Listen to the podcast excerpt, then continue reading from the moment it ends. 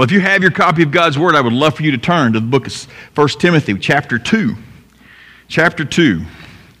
Yeah, I know this will be my last sermon before for a while, for about four Sundays, but we're going to keep pressing through uh, 1 Timothy, and I'll pick it up when I get back. Jeremy's got other things in store for you, so uh, he'll be ready for you. You know, it never hurts to ask. What's the worst they could say? I mean, we use that to kind of encourage us to ask a question. Know, my wife lives by that motto. You know, it doesn't hurt to ask. What's the worst they could say? But God commands us to pray, to ask Him to save souls, to save those who don't know Jesus. And He commands us to do that, so we should ask.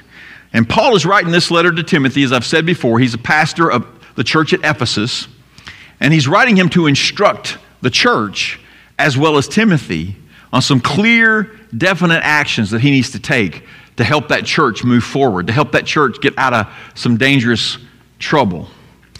And so Paul now he starts to point to some of those actions that any church needs to take. Any church needs should be able to, to uh, facilitate and, and do. I want you to see what Paul says is first, okay? Let's read together verses 1 through 8 of 1 Timothy chapter 2. First of all, then I urge that petitions, prayers, intercessions, and thanksgiving be made for everyone, for kings and all those who are in authority, so that we may lead a tranquil and quiet life in all godliness and dignity. This is good, and it pleases God our Savior, who wants everyone to be saved and to come to the knowledge of truth. For there is one God and one mediator between God and humanity, the man Christ Jesus, who gave himself as a ransom for all, a testimony at the proper time. For this I was appointed a herald, an apostle. I am telling the truth, I am not lying, and a teacher of the Gentiles in faith and truth. Therefore, I want the men in every place to pray, lifting up holy hands without anger or argument. Let's pray. Father, this is great instruction. It is definitely not where we would have started our corrections and our actions, but it is where you want us to start prayer. So teach us this morning, Father, from your word. Speak to us. May your spirit move among us and in our hearts and waken, awaken us to this wonderful discipline of prayer. In Jesus' name I pray. Amen. So Paul commands Timothy and the church to ask God to save souls because that is the true focus of any church. That is the true mission of any church. And so, in the eternal order of God, see, God doesn't have a calendar or watch. He doesn't watch us day by day. He watches us from beginning to end, from the beginning of time to the end of time. He sees it all right now. And in the eternal order of God, souls being saved rank as the most important thing to Him the most important to him. And the most important to the church is we must ask for them to be saved. That's what God wants us to do. Why does God want the church to request salvation of souls? Well, Paul points to God's purposes to ask for salvation. He's going to point to that this, this morning in this passage. First of all, he points to the fact that it's for God's good pleasure, because that's what God wants, and it's for our benefit as well. It's for our purposes as well. Look at verses 1 through 4 again. First of all, then, I urge that petitions, prayers, intercessions, and thanksgivings be made for everyone, for kings and all those who are in authority, so that, they, that we may lead a tranquil and quiet life in all godliness and dignity. This is good and pleases God our Savior, who wants everyone to be saved and to come to the knowledge of the truth. There's a lot in there. But I want, to, I want you to see where Paul starts. He gets these instructions going. He's wanting to help Timothy and the church fight the good fight we talked about last week. Fight the good fight. And first of all, pray for all people. Pray for all people.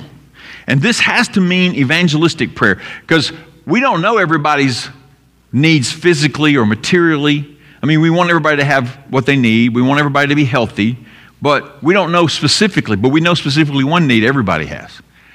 They need Jesus Christ. So he wants us to pray evangelistically for the saving of souls. This is primary to God. God's telling us to that. He asking God to save, asking God to redeem, asking God to call souls to faith. That's the most important thing. And it's all humans that need this. Paul gives some specific components of prayer here. I mean, he lists four things out here in here. And so I want to give you kind of a brief explanation. I don't want to spend too much time on this, but, but these words have particularly deliberate meanings to Paul. First of all, he says petitions. Well, petitions, they arise from a, a sensed need. There is a need, you make a petition. We do that with the government. We want something changed, we want something added, we petition the government. Well, that's the same thing here. We're, it's request driven by a need. Something needs to happen. And in this case, salvation needs to happen. So, a lack of something or an absence of something, which is the salvation of souls, we petition God for these souls. We petition God to hear their need by our lips. And then he mentions prayers. Prayer is just communicating with God. It's intercession, it's, it's involving yourself with God, it's engaging with God. It's the only word in the Bible that's used to talk directly to God. You never pray to people, you never pray to objects, you only pray to God. And seeking to come to God's throne to find mercy and grace for any and all needs, that's what prayer is. To draw closer by conversations with Him. So that's what he uses here in prayers. The next word he uses, intercessions. Intercessions are stepping in line with somebody, getting involved to their life by pleading and begging for help, whether it's help for them or for them to hear, for their salvation, for their rescue. That's an intercession. We ask God, but we also intercede. We're wanting to put ourselves in the way of helping them get right with God. And then thanksgivings. We only need to be giving thanks to God, given to the Creator for what we have and what He will bestow on us, especially in light of salvation.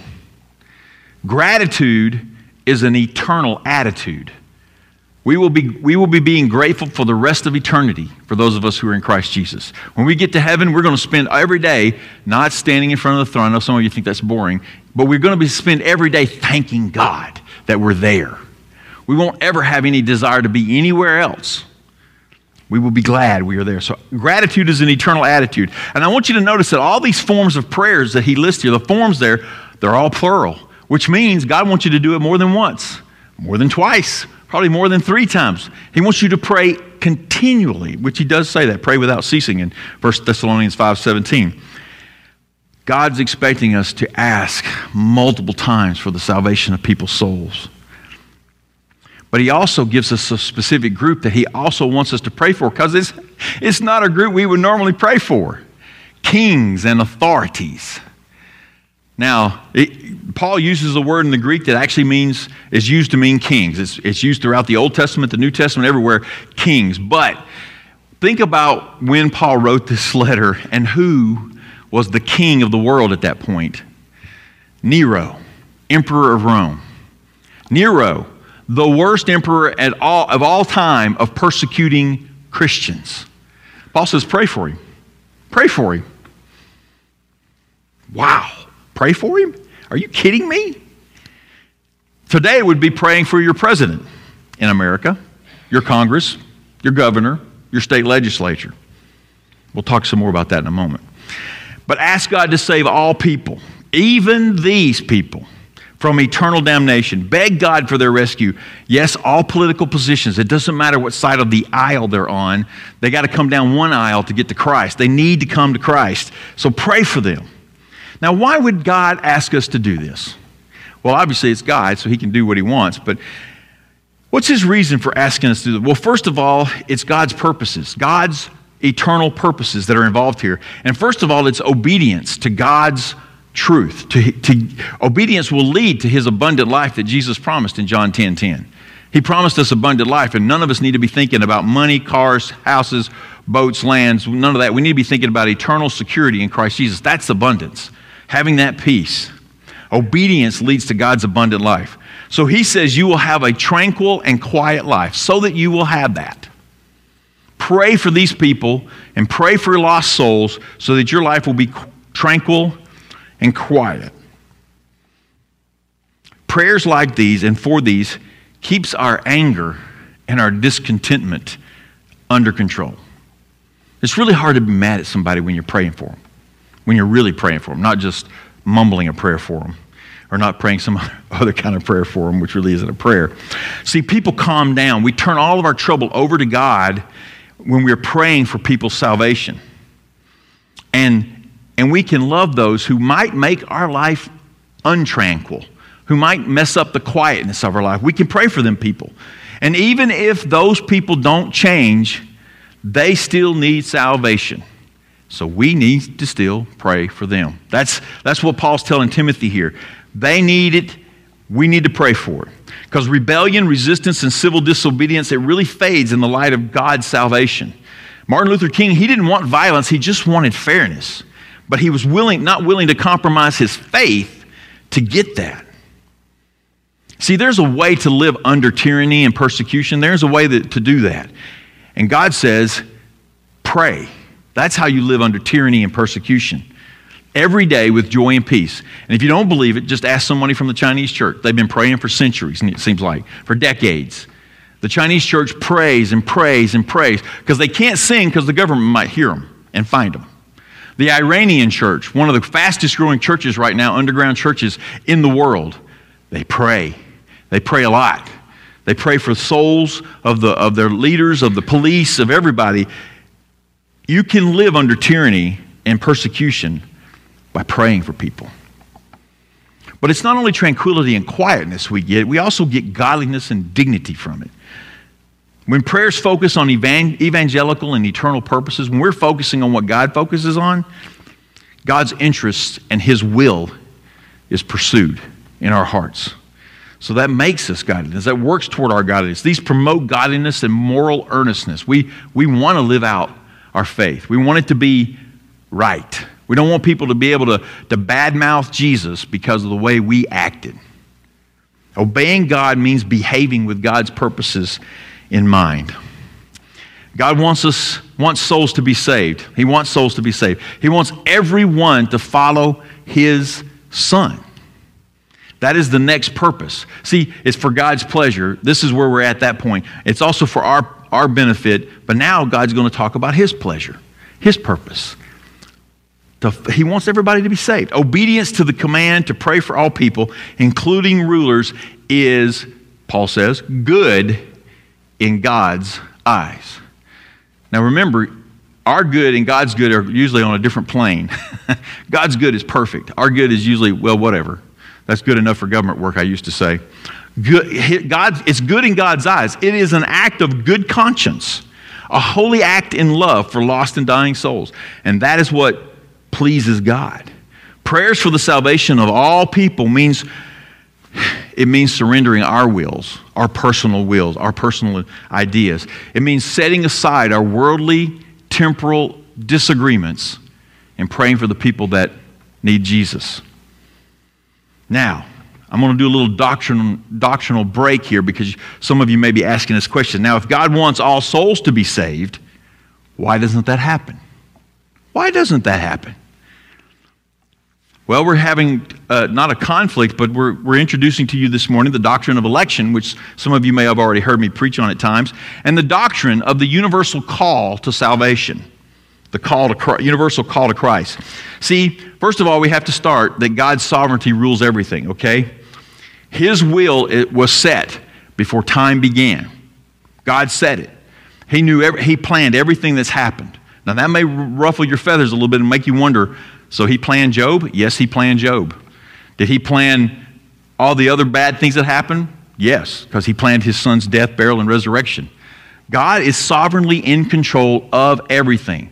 If you don't believe that, then, then you're really not believing the full truth of God. He is in control of everything. And He started this before time began. His divine purpose for the eternal existence of souls is a hidden, secret, and not in view of us until it happens. None of us know who's going to get saved until it happens. None of us know who's going to come to faith in Jesus Christ. We do know this they will, some will, for sure. And so we don't know exactly how this works out in God's mind, but as the plan of redemption unfolds, God has a wish, a desire. His will has happened, His will is set, it's moving forward through time, our time, but He has a wish while this thing unfolds in our time and space. His wish is that everyone would believe in his son, that all souls would be saved. God sent his son and wishes them to be, him to be believed by all. I mean, that's, he, his son is special to him. But yet, God's purpose in his own mind, in his own ways, God's purpose, divine purpose, transcends his desire, his wish. Souls will be lost. We know that. We know that. Souls will be lost. Eternal death will come to some. Hell will be experienced by others. And the Bible is clear that that has already happened to some and will happen to others. So that's an obvious thing that happens. Those who do not trust in Jesus before death and will spend eternity in hell. For the glory of God, too, by the way. All things are happening for His glory. It's God's divine purpose. But God wishes, this is what God wishes. He wishes for all humanity to trust His Son. Anyone who does will be saved. Anyone who does will be saved. God chose, but only He reveals when they will, when the gospel is shared. That's the way He set this up. He wants everybody to become saved, but He's chosen some to be saved, and they will only be saved when we share the gospel. And the first step of sharing the gospel is praying for them. That's the way this works. God's plan, not mine. I'm just telling you what the Bible says. We do not know who will be saved, which is why we pray. We pray for them all, Paul said, all people. We pray for them all. We don't know who's going to be saved. And we tell everybody we can tell. That's why we do missions. Giving the gospel to everyone is our job. That's why he left us here. Saving them, that's God's job. And I'm glad because I sure can't save anybody. Barely can save myself sometimes from, my, from myself. God tells us to ask for souls to be saved for His good pleasure and our benefit in our life, here and in the future as well, in eternity. You ever had exciting news that, that you wanted to tell somebody and you run up to your friend or your spouse and you're telling them this news and you're real excited about it? Like there's a sale at Dollar General or I don't know, whatever. You know, You tell them, and they're kind of like, so what? Doesn't that just deflate you? Doesn't it just like crush you? Doesn't that just like hurt your feelings a little bit? Well, listen. God tells us this I sent Jesus so that all people could be saved. I want all to come to faith. And we say, okay, happy for you. That's kind of our attitude. We don't stop and we don't pray. God expects us to pray for them. He has sent His Son Jesus so all people could be saved. That's His wish. I want them to come to faith. And we're kind of like, so what? That's the greatest news in the world. God expects us to be in agreement and motivated to at least ask them for salvation. Every, every month, I send you a, a newsletter from the International Mission Board.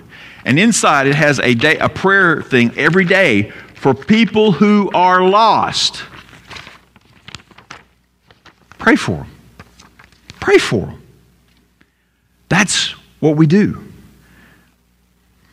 That's what we do. So listen to, to, God. He's in the Old Testament. He tells Ezekiel this. Listen to what he says. Hear his excitement here, okay? And his expectation.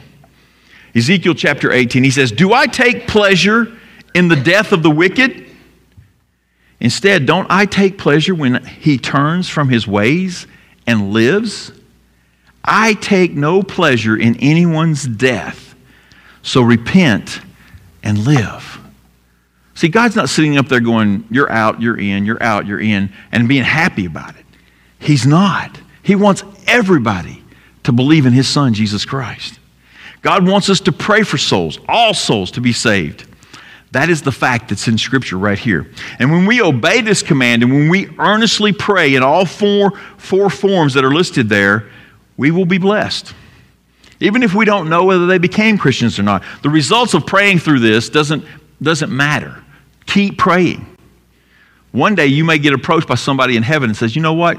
I know that you prayed for me because you had this little thing and you prayed out, out loud for me. God wants that. He wants us to do that.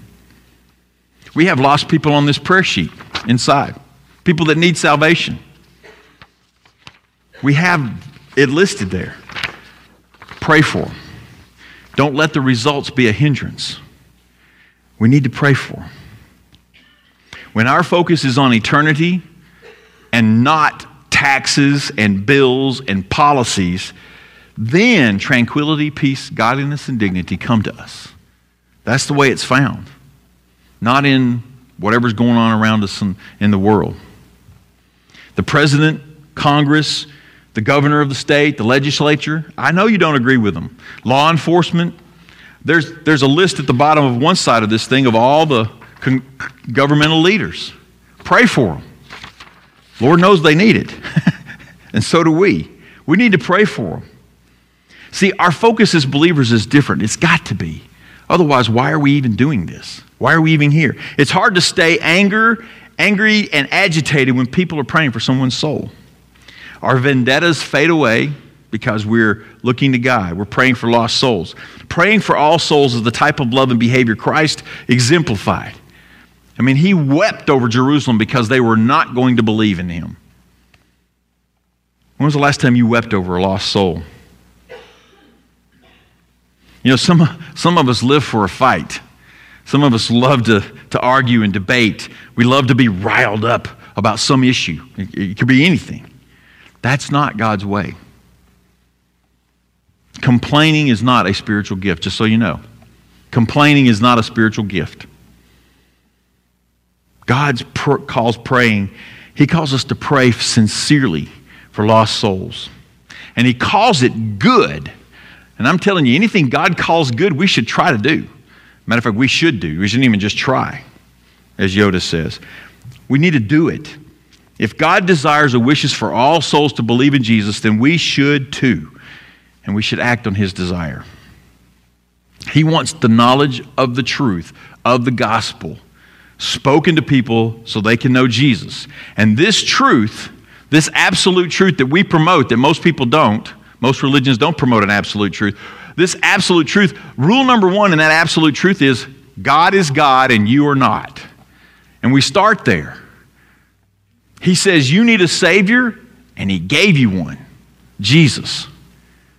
He doesn't say, I offered you a Savior as an option. You need it. Every soul needs it. Rule number one God is God and you are not. So ask God to save and share that truth with others. Yeah, it, it won't go down easy with some folks. Some folks will have a struggle with it. But prayer is the very first thing we do when we want to share the gospel with someone praying for them. It's important. Remember Pentecost? 120 people gathered in a room somewhere in, around Jerusalem. They prayed for 10 days. For 10 whole days, they prayed. I can barely get some people to pray for 10 minutes, myself included. They prayed for 10 days. Peter preached for 10 minutes, and 3,000 people came to Christ. What seems to be the more important thing there? Peter's sermon or the prayer? We need to do it. We need to pray, and we need to gather together to pray. So that's the first purposes that Paul outlines for Timothy. God calls us to pray for souls to be saved. So the gospel, the real message of salvation, gets proclaimed and worship happens. That's the next point. Gospel proclaiming and righteous worship. Verses 5 through 8. Listen to this. This is awesome. For there is one God and one mediator between God and humanity, the man Christ Jesus, who gave himself as a ransom for all, a testimony at the proper time. For this I was appointed a herald, an apostle. I'm telling the truth, I am not lying, and a teacher of the Gentiles in faith and truth. Therefore, I want the men in every place to pray, lifting up holy hands without anger or argument. Paul recites the gospel here in verses 5 and 6 very succinctly, very, I mean, this is a great little concise way to present it, but it's powerful. There is one God. There is only one God, and He is God, and you're not. Remember that rule. And one God, that runs against all other religions out there. Even, even Allah is not, he's one God to, the, to Muslims, but he's one God to a bunch of other people too, among their other gods. The exclusivity of God really irritates other religions. It really does. What do you mean there's only one God? I mean, Oprah even had a problem with it. Still does, I think. The exclusivity of God really irritates them, and God is the God. That's what Paul tells them right here. He is the God. He is the only one, by the way. But any other thing you set up as God, He rules over that, regardless of what anyone else says. Okay? You know, missionaries testify that it is a very welcome truth when a, when a culture that's pantheistic, that has multiple gods, hears there's only one, and they, and they begin to accept that truth, they're relieved. You know why? They only got one God to please now, not 330 million as the Hindus do. I mean, wow, what a relief. Better than Alka Seltzer. So, since God is one, He sent one mediator. He sent one mediator. There is only one way to please God. Only one. See, God didn't send Buddha, He didn't send Muhammad, He didn't send Allah, He didn't send Joseph Smith. He sent Jesus Christ. One man. Fully God and fully man, by the way. He sent himself in a sense. So believe in his son, the mediator of all humanity. God appoints Christ as the sole mediator. There is no other way. And the truth is, you need a way. Everybody needs a way to be right with God. And Jesus is it, and it only. It's very exclusive. Man, people don't like the exclusivity of Jesus. Oh, they'll talk about Jesus. The Muslims will talk to you about Jesus as a great teacher. Everybody has Jesus folded into their religious antics. But when you start talking about him being the Son of God and the only way to heaven, they get ticked off. They really get upset. But God is God and you are not. That's where it starts. And God sent one mediator. Jesus bought a new covenant for humanity. God, in the Old Testament, there's covenants after covenants after covenants God made with everybody, including Abraham, David. He made all these covenants, but they were always dependent on human behavior too. And they broke those covenants. But Jesus brings a new covenant. He bought this new covenant. He did it by taking our place. I want you to hear me on this now. He's, he's paid his, our ransom with his life. He's paid our ransom with his life. He's taking our sins onto himself. He has become sin for us. Nowhere on earth is a God credited with sending his only son, his, his precious son, a son of his, for a human soul. Nowhere. No religion has that. No religion has that. And that's why we're not a religion. We're a relationship. That's why we're God reaches down. It's so much more than just paying a price, okay? Understand that. It's more than just paying a price, paying someone's bail. It was the life of God the Son. God saved us by dying for us. I mean, the ransom word we, we see that word, and in English, it's got kind of one con- connotation in our minds. But in the Greek, they actually added a preposition to it, or a prefix to it, the same word for ransom, to add another, a little more emphasis to it, I should say. It's not a payment to a kidnapper, it's a swap, a complete swap. Jesus was substituted for us. It's not just God said, okay, here's the ransom, here's some money. God, Jesus swapped places with us, those who would believe. God saved us by giving Himself. He saved us from His wrath by putting His wrath on Jesus. The truth is, God saved us from Himself by Himself. Greatest news ever. And we need to pray that people understand it because it is the, it is the only way. See, it's more than exoneration, it's more than just declaring us innocent. It made us innocent. It's full and complete substitution for all of our sins. Jesus took hell for us. He did. Now, some people say, well, well, he didn't go to hell. Well, no, he didn't go to hell. But being forsaken by God the Father, being separated from his Father for that period of time on the cross, those three hours, on top of being, having to be buried, that's hell. That is hell. That is hell for Jesus. Christ's death was sufficient for every human being. It was sufficient.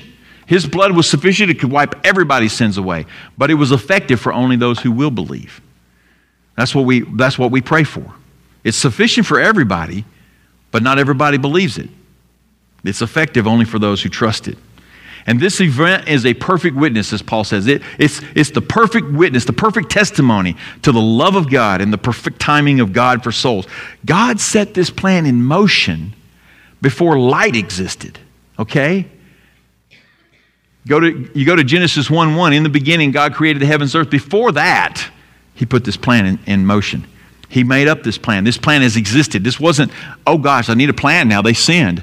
God's not like that. He's not reactionary, He's very proactive. God set this plan in motion, and, and the day and time of Christ's death, burial, and resurrection was already set before Adam and Eve even sinned. God knew He was going to do this.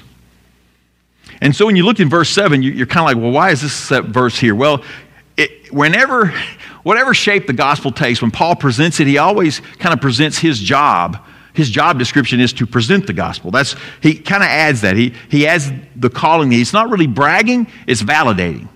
Why are you, Paul, bringing us this message? Well, because God called me to do that. So he's validating the fact that he can bring them this message. And then, but he also, I want you to understand, if you read the letters in, of the New Testament from Paul, many times his apostleship is challenged. Many times people just don't believe he's an apostle. And so it's challenged, and Paul's constantly defending himself about that. Um, it, it was always seemed to be a point of contention, especially with Jews. Even Jewish Christians, they were like, but you were persecuting the church and all. We, we read about a couple weeks ago. But the enemies of Paul were using any reason in the book, any reason, to deny his authority as an apostle of Jesus Christ. So that's why he puts these little tidbits in here. I was appointed a herald, an apostle, and a teacher of the Gentiles in faith and truth. He drops those in there to once more validate why he can tell you this message is true. Remember, he got a, he got a face to face with Jesus. He got a face to face with Jesus. And some people believe that his three years in Arabia was spent with Jesus, that Jesus came and taught him like he taught the apostles for three years. I don't know. Nothing records that, but it's probably a good. Uh, we do know the Holy Spirit was teaching him the whole time. By trusting Jesus' death, burial, and re- resurrection for forgiveness of sins, Paul teaches them to be saved by God in faith. That's what he's teaching them. God wants his people to ask for the gospel to be made clear to souls for their salvation. He wants us to get the gospel out in prayers the way we start. So, therefore, verse 8, and if you've been here long enough, you know whenever you see a therefore in the scriptures, you need to go back up to see what the therefore is there for because that's how you interpret Scripture. So after Paul says all of this in verses 1 through 7, he says, Therefore, I want. Paul commands by God for the prayers and the proclamations uh, and the, this obedience to be led by men. Okay, men, wake up. If you're sleeping, wake up. This is, your, this is for you, okay? This is for you. I'll get to the ladies when I get back. There's, there's more coming, trust me. A lot more coming. Men, we are commanded by God to lead in these prayers, to raise our voices in corporate prayer for souls. We're called to do that. Paul's making it very clear because God commands it. God gives some conditions to this too, okay? It's not just you show up and you just start praying out loud. He wants, he wants you to monitor yourself a little bit. So he puts some conditions when we're leading people in prayer. This is for this is for everybody, but this is for the men when they're doing this. First of all, be holy in your actions. He says, raising holy hands there. Be holy, the scripture says, because I, the Lord your God, am holy. Without holiness, no one will see the Lord. So, raising holy hands, it's more symbolic. It might not be a bad idea for us to practice that a little bit, but it's more symbolic of making sure that men have their hearts free of sinful acts, that we're not coveting sin, that we're not clinging to some, some pet sin, that we are holy when we lead people in these prayers. The second condition Paul puts on this is he wants men not to be angry. Not to be angry. I notice in Scripture, Paul never tells women not to be angry. He, he has to tell, he tells everybody, be angry and sin not in Ephesians, but Paul wants men not to be angry. Angry prayers are not holy. They're not. They're just not. The prayer of a righteous man is effective, James says, but he also says man's anger does not bring about the righteous life that God desires. Don't be angry. And thirdly, Paul wants men to cease the argumentative, combative, quarreling that we do over temporal things, temporary things, temporary matters. We, man, we can argue about a lot of things. He says, the Bible says, set your minds on things above. Set your mind on things above. Live by the Spirit, and you will not think about how to gratify the desires of the sinful nature. The Bible tells us that. So men are given this duty and leadership by God, setting the example by word and deed in prayer. That's what men are called to do. All of you, okay? This doesn't leave anybody out. It didn't say just pastors or just deacons or just elders. It didn't say young, old, or middle aged. It said all men. God expects his people to ask him for souls to be saved, and he puts men in charge of it. So sometimes when we're wondering why souls aren't being saved, maybe we aren't guys, maybe we aren't praying enough. Maybe we aren't leading in that kind of prayer. It's a thought. Gospel proclamation for the souls of humanity will lead to genuine prayerful worship, and that's where he's headed to. And men are to be in charge of that, to lead it. Not really in charge of it, but leading it by example. Think about this. What if the Wright brothers, um, I like airplanes, what if the Wright brothers built that Wright Flyer, that contraption, which I don't think was very easy to fly anyway, and they, and they had it on the beach at Kitty Hawk, and they looking at each other and going, okay, when you getting in? And he goes, when are you getting in? Like, they didn't want to fly it. What if they didn't want to even get in the plane and try to fly it? They got it built. They would almost bet their life savings that it would fly. I'm not going to fly it. You fly it. Well, I'm not going to fly it. Well, get that guy over there to fly it. And that guy's like, I don't know how to fly that thing. They flipped the coin, by the way, to decide who was going to get to fly it first. They really did both want to fly it. But what if they didn't? What if they'd have built that sucker? It's just like the greatest gift ever given to humanity stands before us in Jesus Christ. The greatest gift ever. And men, we are called to lead the prayers and the proclamation of that. Not solely, but lead it. Mm. What if Wilbur and Orville had never flown it? Wow. So, verses 5 and 6, they are probably one of the best explanations of the gospel and, and most concise. It tells what the gospel did, it tells us exactly what Jesus came for. But here's why it was necessary God created a perfect world. If you read your Bible, you read Genesis 1 and 2, maybe you've read that, maybe you haven't. But Genesis 1 and 2, perfect world. Everything was perfect. There was no, there was no leopards eating antelope and none of that going on in the creation in chapters 1 and 2. He created a perfect world with perfect humans. Perfect humans, what a novel idea. Adam and Eve, though, chose to disobey God. He gave them one rule, they chose to break it. They believed Satan's lie. Yeah, it was Satan's fault for tempting them, but they believed it. They believed that God was cheating them out of something. He was holding them something back from them. Satan convinced them, you eat this fruit, you'll be like God. Whew, I want to be like God.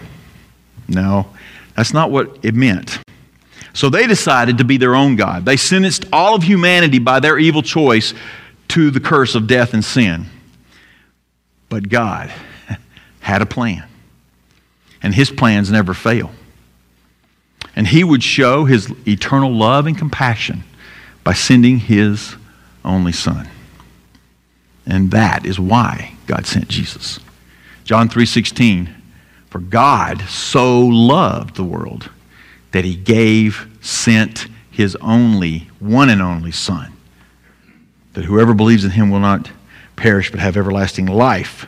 You and I were kidnapped, we were trapped, we were condemned by our own soul.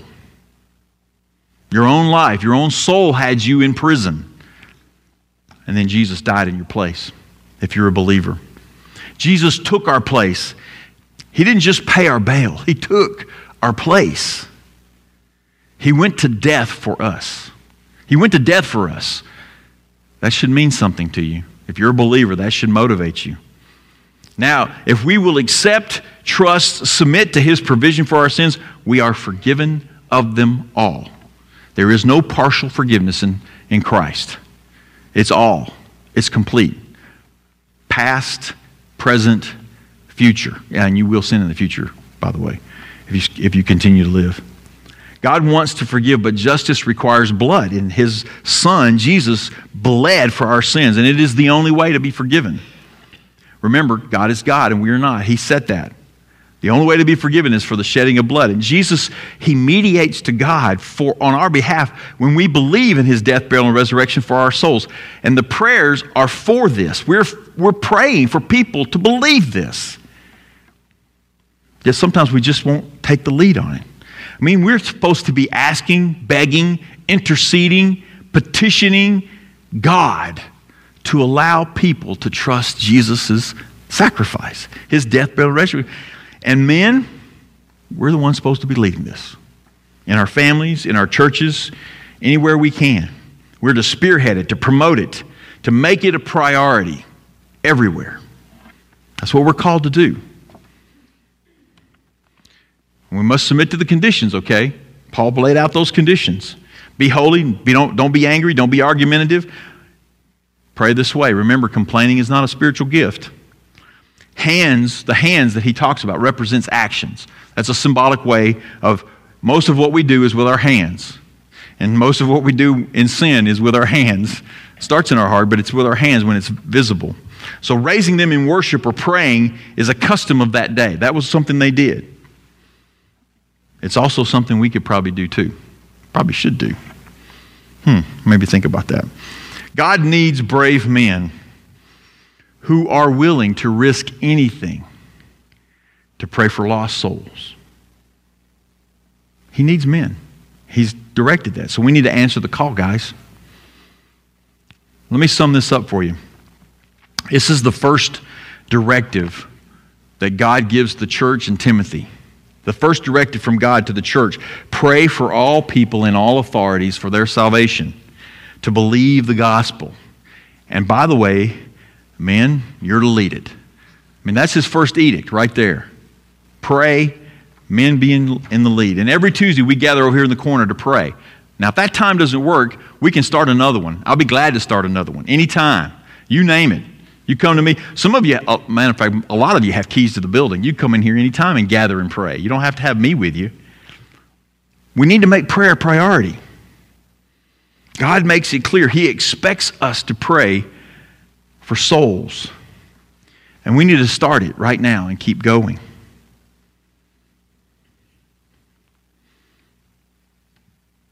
So, let's close our eyes. I'm going to stretch you a little bit. Let's close our eyes. And if you're willing, and you can, raise your hands, all of you. It doesn't have to be just men this time. Raise your hands to God and let's pray for souls. If you can't, put them on your, put them on your legs, put your palms up, open your hands to God.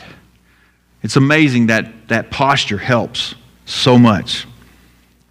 Let's close our eyes, do it, don't look around, and let's pray to God for the souls of men and women. Let's pray.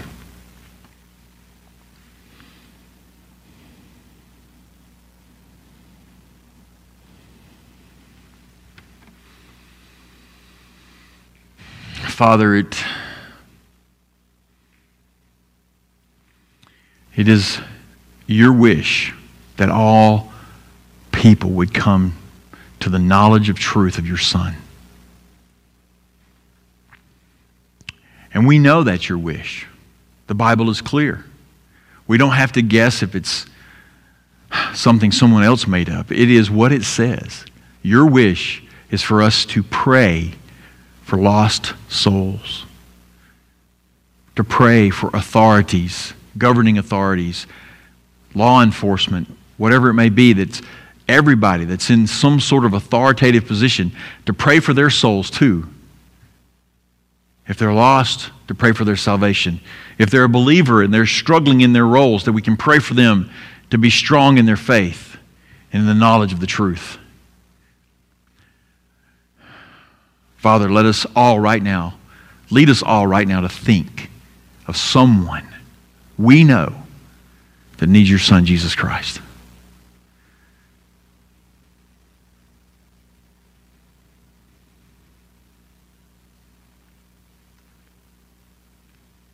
Father, I pray that you will hear our prayers for that person. Give us give us, Father, the opportunity, the chance, the opening to share the greatest story ever. That you loved us so much, you sent your Son for us.